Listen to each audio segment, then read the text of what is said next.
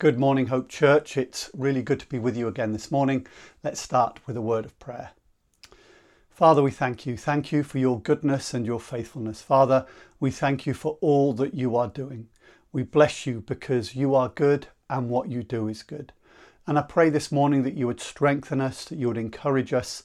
We know that you bless us and that you shower us with your grace. And so, Lord, we bless you this morning in Jesus' name. Amen. Well, last week was our first week back in the building. There were just over 30 of us there together, uh, and it was a great time together. And this message that I'm sharing this morning is the message that I shared in the building. I didn't preach the same as we put online because I just felt I wanted uh, to preach something that was specific for that time. Uh, and so I just want to share with you some of this is coming out of what I feel God is saying to us in where we should be heading as a church. So um, there's loads to say. I can't put it all into one message this morning. I will unpack these things as the weeks go on. Um, but a couple of things to mention right at the very beginning. So if you haven't booked in, I want to encourage you book in for one of the Sunday services. When we get to the 27th of June, which is our first no social distance service, uh, service together. That is, as long as the government doesn't change anything. Um, we will not be putting stuff online from that point onwards. We're going to take a bit of a break. It's been a long haul putting three messages on a week, getting them all done. Uh, and so we want to take a bit of a break. It will also encourage us to meet together physically in the building. It was just so good to be together as a group of people in one place. Even though we had masks on, let me tell you, it was so good to fellowship together. So, what are we looking to do when we gather together? Well, let me start today about talking really about something that is about the priesthood of all believers. The priesthood of all believers is something that was very strong in the Reformation period with Martin Luther, that basically said that God wants to use his whole body not just a select few. He doesn't just want to use priests, he wants to use all people, and he's poured out his spirit upon all people. Let me ask you this morning if the same message was given to 10 people and they had to deliver that message, but they couldn't write the message down, what would you expect to occur? You would probably expect 10 paraphrases of the message that was given. Would the sense of the message be intact? Yeah, I think it would. I think it would still be intact. But the message would be reflected through the character and temperament of the messenger. So if you've got a talkative messenger, then that person's going to use many words to explain the message. If you've got somebody with a very caring pastoral heart, then they would use gentle and pastoral words in sharing the message. If you have a very straightforward, simple messenger, you're going to get a very straightforward and simple message.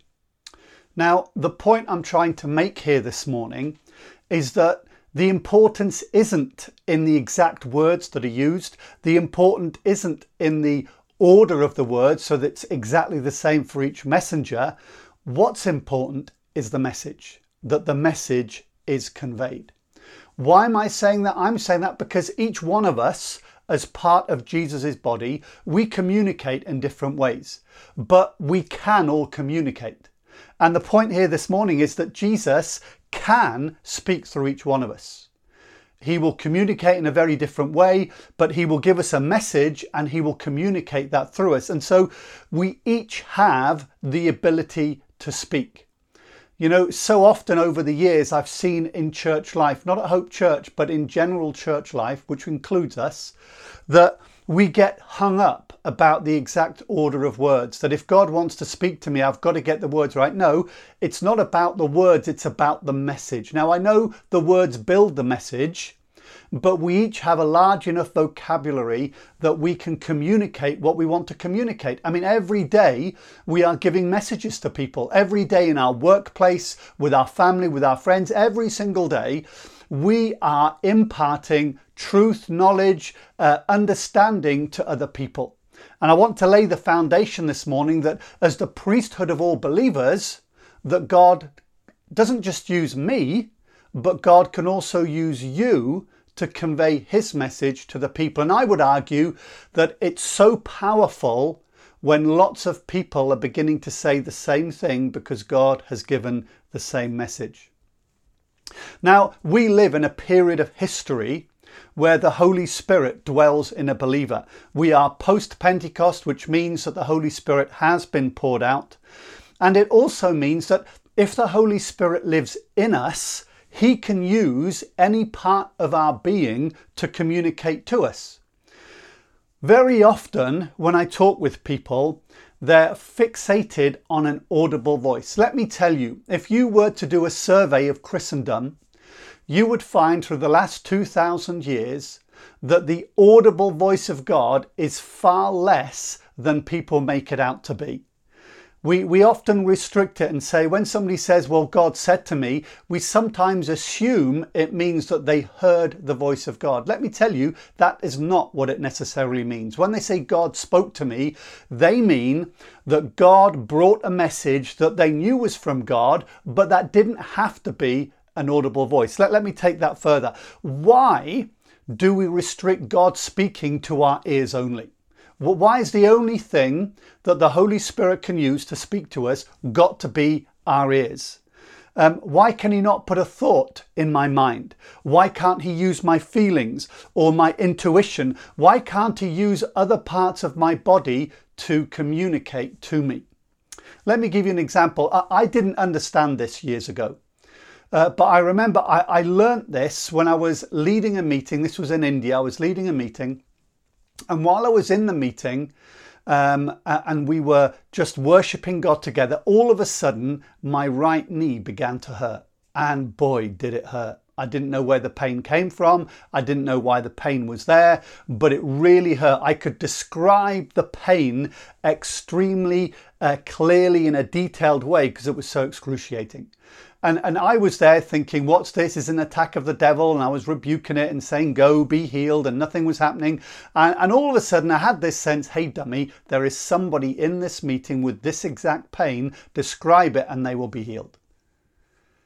And so God spoke to me through a part of my body. Let me tell you, a lot of people with a healing gift, that's how it works. They sense a, a, pain or they get a pain in a part of their body and they say, uh, Is there somebody here who's got a pain in their knee or in their kidney? Uh, and how can they describe it so well? Because they're experiencing it. And the person who is listening thinks, Wow, he's describing exactly what I am feeling. This must be God. And you begin to see how God communicates through us and wants to communicate through us, not just through our ears, but our whole being. After all, if we, we look at the Old Testament, God even used a donkey to speak to someone. Now, it's really important in this area of God speaking to us and using us that we are willing and open to be used by God. God doesn't force this upon us, it's something that He gives to us, but there needs to be a willingness for us to do that.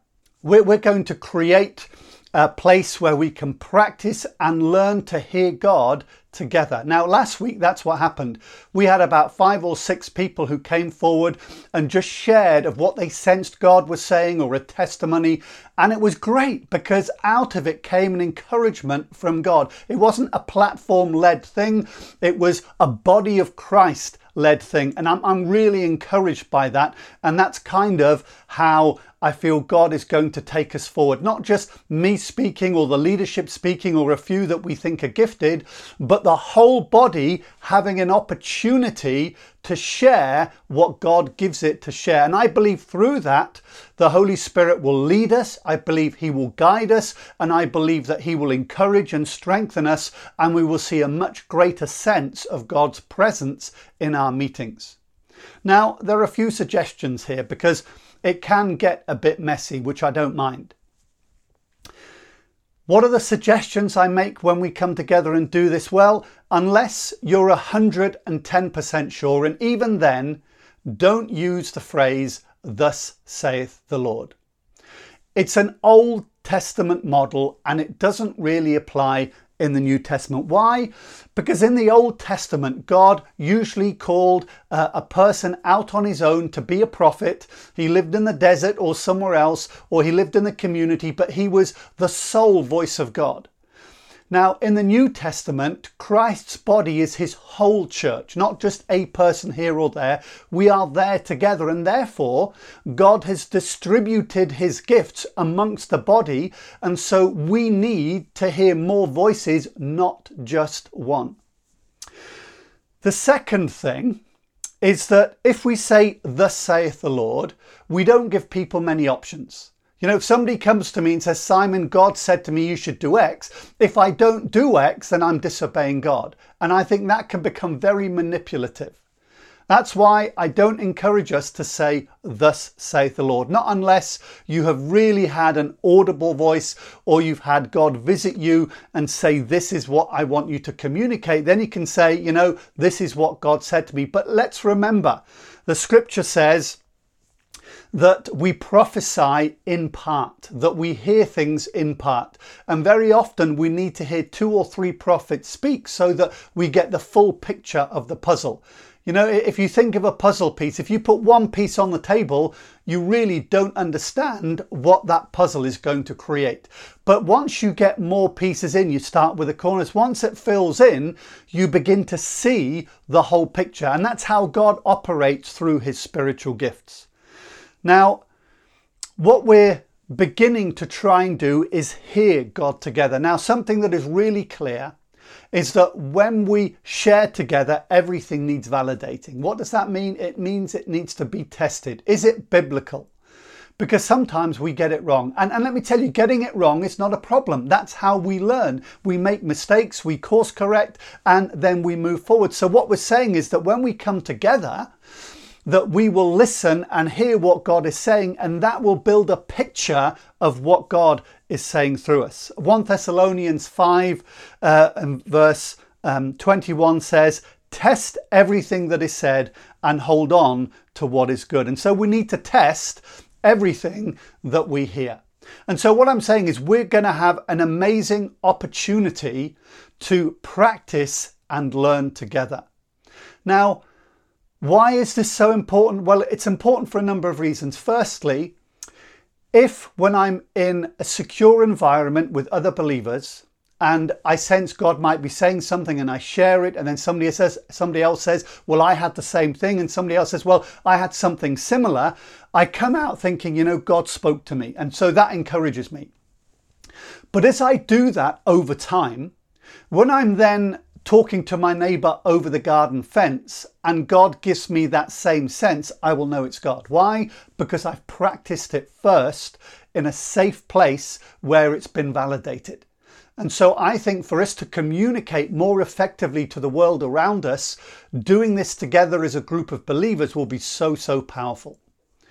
How do we do that? Well, we simply do that by opening our mouths by saying, you know, I'm going to share what I hear, what I sense, and what I feel.